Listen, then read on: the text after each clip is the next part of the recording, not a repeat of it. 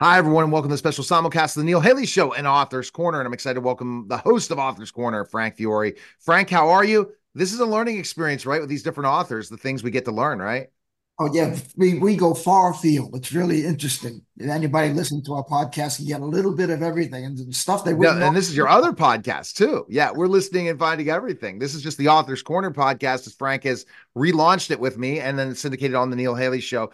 And my guest today is Michael Starr, author of Journey into Peace. Michael, how are you? And I uh, appreciate you coming by. I'm doing great, and I really appreciate the opportunity to be part of your uh, podcast here today. Absolutely. Now let's just jump in and then Frank will ask the next question. I want to talk about Michael. Tell, tell your background because it's very interesting your background and how you became an author after this. But this book really is what you've been working with your clients for years on in a lot of ways. Yeah. Um, well, my background is is I was born and raised in Pittsburgh, Pennsylvania, as I said earlier, and uh, my uh, went to the same school as Andy Warhol, so. Uh, at Carnegie Mellon, and I did have my 15 minutes of fame in 1972 and canoed from Pittsburgh down to New Orleans. Um, after that time, I was drafted, joined the Navy, became an officer in the in the submarine force, and drove nuclear submarines around for a number of years, and then left that.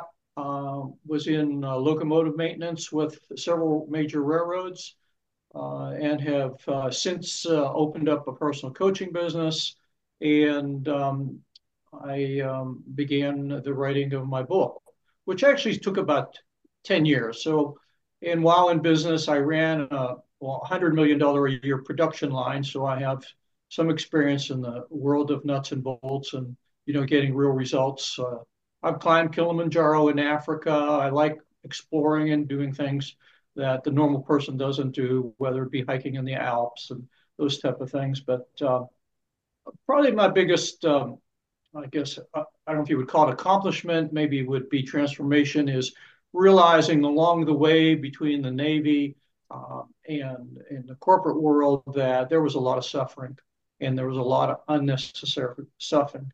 And for the last 10 years, it's been my mission to find some way that I can contribute to reduce suffering and increase peace of mind. And the book is called Journey into Peace, a language for peace, progress, and healing. And through my experiences in business and in my home life with various things that I've had to uh, contend with, I, I realized that there is a way to uh, bring more peace with the past, progress in the future, and healing with the present. And the surprising result was that the everyday language we use has embedded with it really self-fulfilling prophecies that could lead us on a on a journey to success and a trajectory towards improvement, or can have us go round and round and accomplish nothing, or worst of all, have us walk off a precipice and and cause cause greater harm. And I would say, particularly what I've seen in the last decade is uh, there's just a tremendous amount of suffering and division in our country that is unnecessary, and it's really being fanned on by tyrannical speech, uh, weaponized language, um, and that uh, this is my contribution as an antidote to begin the healing in our country uh, when we're at probably one of the worst periods that I've seen in my 73 years of uh, divisiveness and just the demonization of people who think differently than we do. Well, don't, you, don't you believe uh, that uh, that that the different people think differently. I mean, look at what's going on in this country. Look at what's going on in the world. It's almost like it's impossible to talk to to someone that uh, uh, that that's in opposition to you. They have a certain brain set that they can't comprehend your position, and I'm talking about both sides. I mean, is, what does why is what does language have to do with that? How do you break through to somebody in order to if you want to have peace right how do you break through to your opposition that doesn't want peace or does or thinks that you're the you're the cause of the uh, conflict in the situation well really good question and and i would say that it begins with uh, really interacting with people one person at a time i would hope that you um, uh, Frank, is that your name? Yes, uh-huh. Frank, that I could convince you that by improving your language, you could be more effective in inter- interacting with other people. It kind of boils down to let, us talk about what our motivations are here. Are we looking for healing or are we looking for hurting? Are we looking to be right? Or are we looking to do the right things? Are we looking to yeah, there's a look, um, look good uh, or do good? And so the you know it begins with you know kind of looking at that motivation and i've kind of divided up language into three areas wise empowering language useless language and dangerous and tyrannical language. So we ourselves say we'll start with you frank we begin with noticing the tyrannical language noticing the dang- dangerous language and noticing the useless language and to begin to communicate in a way that is more effective and it begins with empathy. I have a term in the book. I have these states of being, uh, and one is called uh, EBC, symbiotic three. It's empathy, boundaries, and compassion.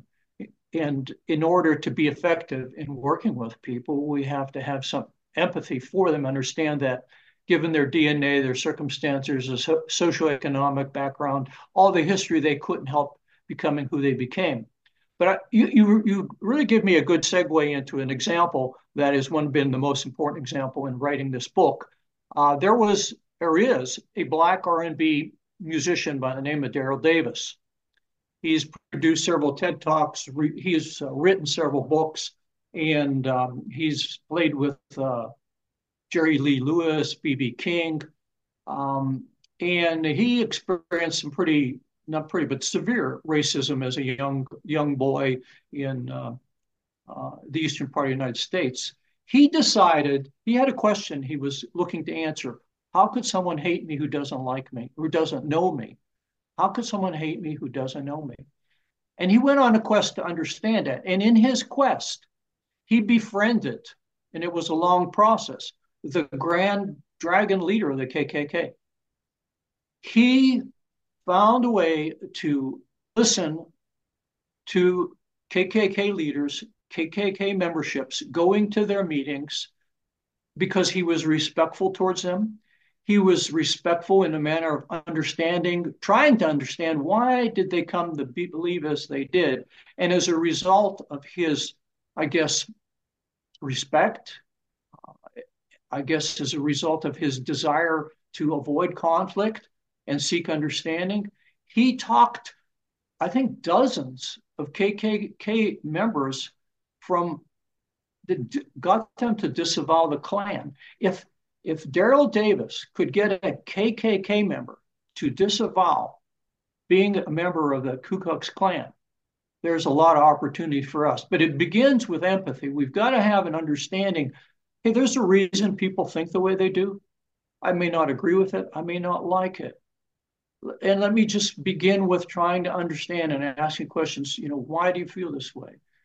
And and coming across in a respectful manner i think that begins the pathway to to opening up a dialogue. Um, people there are what i call and it's important to be aware of what empowering language is and what is not. There's a term i've i've coined called contra identities. We live in a time and it's being promoted uh, that people have contra identities. Who am I? Who am I, Mike Starr? Okay, Mike Starr, I'm a father. I'm I'm a husband. I'm a canoeer. I'm a hiker. I'm a author. You know, that's who I see I am. And but people have become increasingly caught up in this contra identity. Who am I? I am someone better than you because you're stupid. I am someone wiser than you because you're you're not too smart. I am a moral person because you're immoral because you are a whatever. You are a racist or you are a libtard, whatever it may be. So we have this growing trend that's been promoted, um, uh, sadly, uh, tragically, that people are identifying themselves in contrast to someone else. And I'm positive because you're negative. And so I guess to answer your question, be aware of what wise empowering language is study the book. There's a lot of good stuff in here. I got a chapter on um, what is effective listening. I've got a chapter in here on healthy relationships enhance um, and understanding and seeking to understand why people are the way they are and treating them in a uh, respectful, kind manner. Now, there'll be those who will kind of close the door before you go in, and I guess with those you just walk on by. But there, are, I mean, Daryl Davis engaged Ku Klux Klan members, and he was effective in getting them to see another viewpoint. But again, began with him being respectful towards them, seeking to understand why are they the way they are. You know, we may look at somebody and say, "Well, that's not logical. I can't believe that." You know, someone would think that way.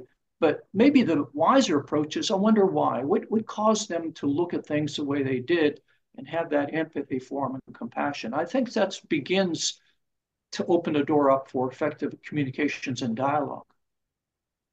Yeah, interesting. Definitely, uh, and I definitely uh, think that, and in a lot of ways. So, who are the people that you think are best to read your book? Like, who who are you? Who who the are the ideal people they can learn from? Uh, the I, thanks for, for for asking. I think the ideal people are, first of all, people who are looking for a better way. People who are looking to reduce their suffering. People who are looking to heal. If you're a person that says, "Hey, I would like to have heal," I'm not interested in hurting other people.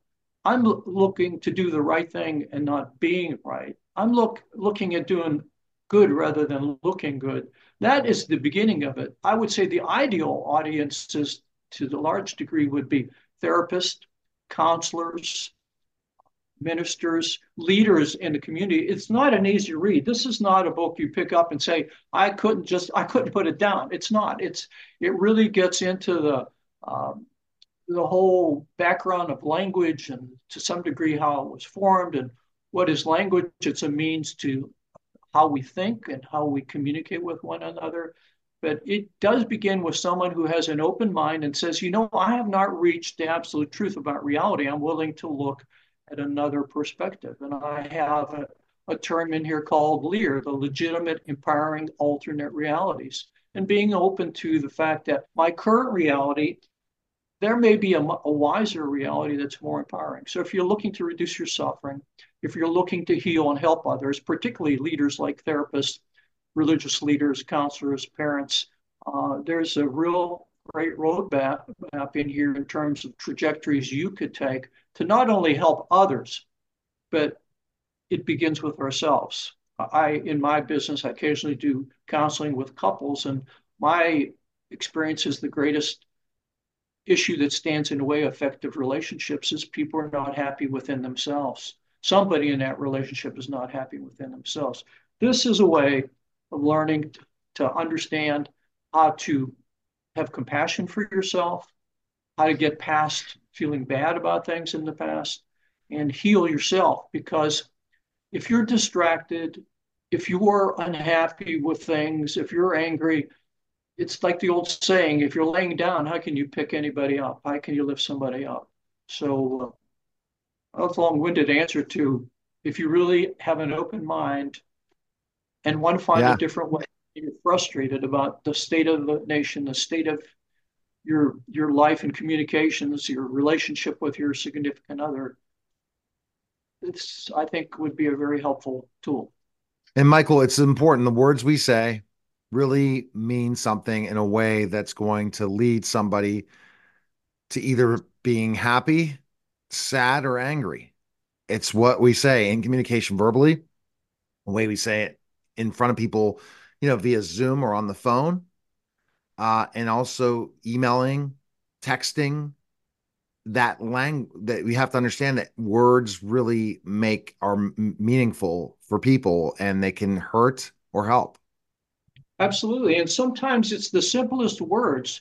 Like I talk, I have a whole chapter on the poison of stupid and how stupid is such a tyrannical word. I begin the book in an introduction about my little um, rescue dog Rippy, who's a Chihuahua. And when we first got him, I turned to my wife. I says, "Honey, this is the most unfriendly dog we've ever had." And my wife said, "Just be patient. well, patience is a useless word. And I explain in the book why that doesn't take you anywhere. It's like forgiveness. Those are not doable verbs. And the unfriendly word is a toxic word. And I thought about it and thought about it and says, hey, different perspective. Rippy, who is a rescue dog, is anxious, he's fearful, and maybe baked into his DNA is this fearfulness, etc. Well, when I see him as fearful, anxious, and and scared, it it empowers me to be kinder towards him. But when I use what I call binary thinking and say he's unfriendly, we've kind of shut the door. He's unfriendly. That's it. It's done and over with.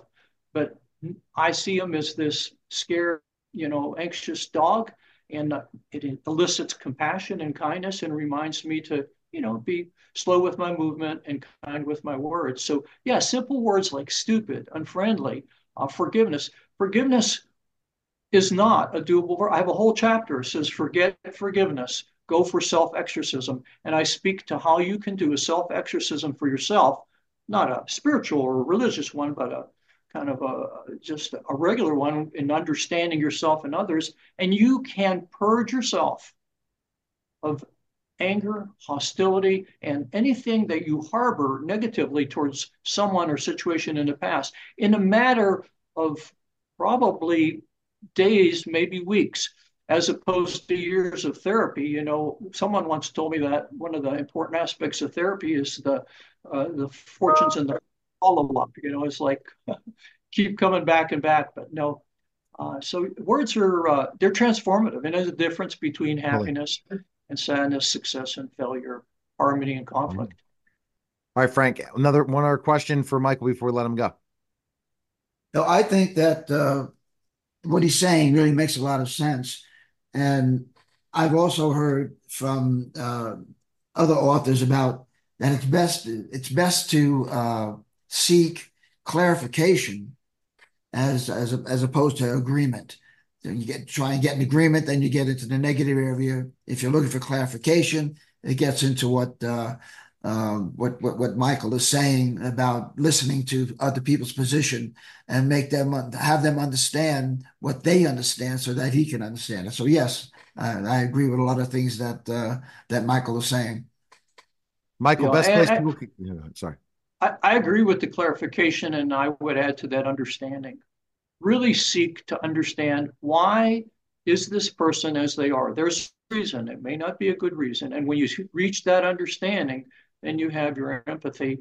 And if you can, you know, they have that old talking stick method where the Indian chief sat around, held a stick, and they would not relinquish the stick, and they had the right to talk until they were heard by everybody.